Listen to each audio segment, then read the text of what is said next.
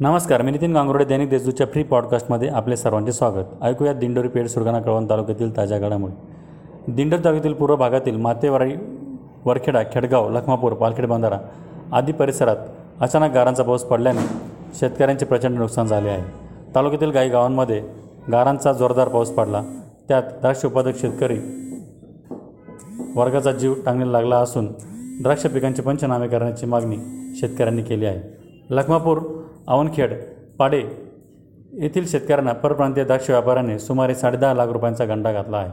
या परिसरात शेतकऱ्यांची दहा लाख चाळीस हजार सातशे पाच रुपयांची द्राक्ष घेऊन द्राक्ष व्यापाऱ्याने पोबारा केल्याने शेतकऱ्यांची फसवणूक झाली आहे. याबाबत शेतकऱ्यांनी वणी पोलीस ठाण्यात जाऊन मेहबूब खान व बच्चन बेग राहणार बदायू उत्तर प्रदेश यांच्या विरोधात तक्रार दिली आहे. दिंडोर येथील वीज कंपनीच्या ग्राहकांकडे एकशे सहासष्ट कोटी रुपये थकल्याने वीज कंपनीच्या अधिकाऱ्यांनी वीज पुरवठा खंडित करण्याचे धोरण अवलंबले आहे. दिंडोर वीज केंद्रांतर्गत बहात्तर गावे येतात. या बहात्तर गावात वीज पंपाचे एकशे सहासष्ट रुपये बिल थकले आहे. पाणी पुरवठ्याचे बत्तीस कोटी रुपये बिल थकले आहे. पथदीपांचे छत्तीस कोटी रुपये बिल थकले आहे. दिंडोरी नगरपंचायतीचे पंचवीस लाख रुपये बिल थकले आहे. तर कंपन्यांचे पंच्याहत्तर लाख रुपये बिल थकले आहे. मार्च अखेरीमुळे अधिकाऱ्यांनी वीज बिल वसुलीसाठी तगादा लावला आहे. दिंडर तालुक्यात सोळा विद्यार्थी व काही शिक्षक कोरोना पॉझिटिव्ह आढळून आल्याने खळबळ उडाली आहे.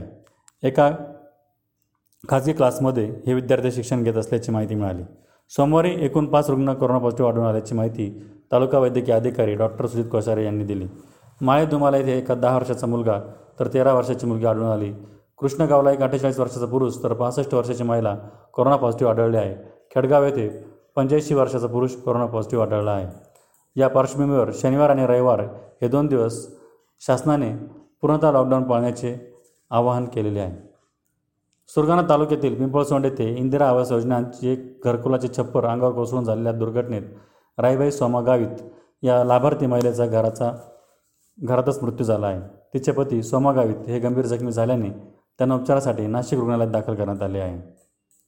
कादवा नदी पात्रातून रात्री वेळेस होणारा अवैध वाळूस उपसा रोखण्यात दिंडोरचे तहसीलदार पंकज पवार यांना यश आलं आहे रात्री साडे अकरा ते पाच या वेळेत कादवा नदीच्या पात्रात रात्रभर स्थान मांडून बसून वाळू तस्करी करणाऱ्या तीन ट्रॅक्टरवर तहसीलदार पवार यांनी कारवाई केली. दिंडोर तालुक्याच्या इतिहासात पहिल्यांदाच रात्रभर जागे राहून कारवाई करणारे तहसीलदार म्हणून तहसीलदार पंकज पवार यांचे सोशल मीडियावर अभिनंदन होत आहे. दिंडोर तालुक्यातील तरुण व्यावसायिकांवर कोरोनामुळे पुन्हा एकदा उपासमारीची वेळ आली आहे.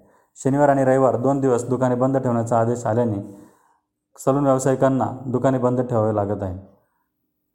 त्यामुळे त्याचा फटका सलून व्यावसायिकांना बसला आहे. प्रशासनाने रविवारी दुकाने उघडे ठेवण्याची परवानगी द्यावी अशी मागणी सलून व्यावसायिक संघटनेने केली आहे. धन्यवाद. आजचे बातमीपत्र समाप्त.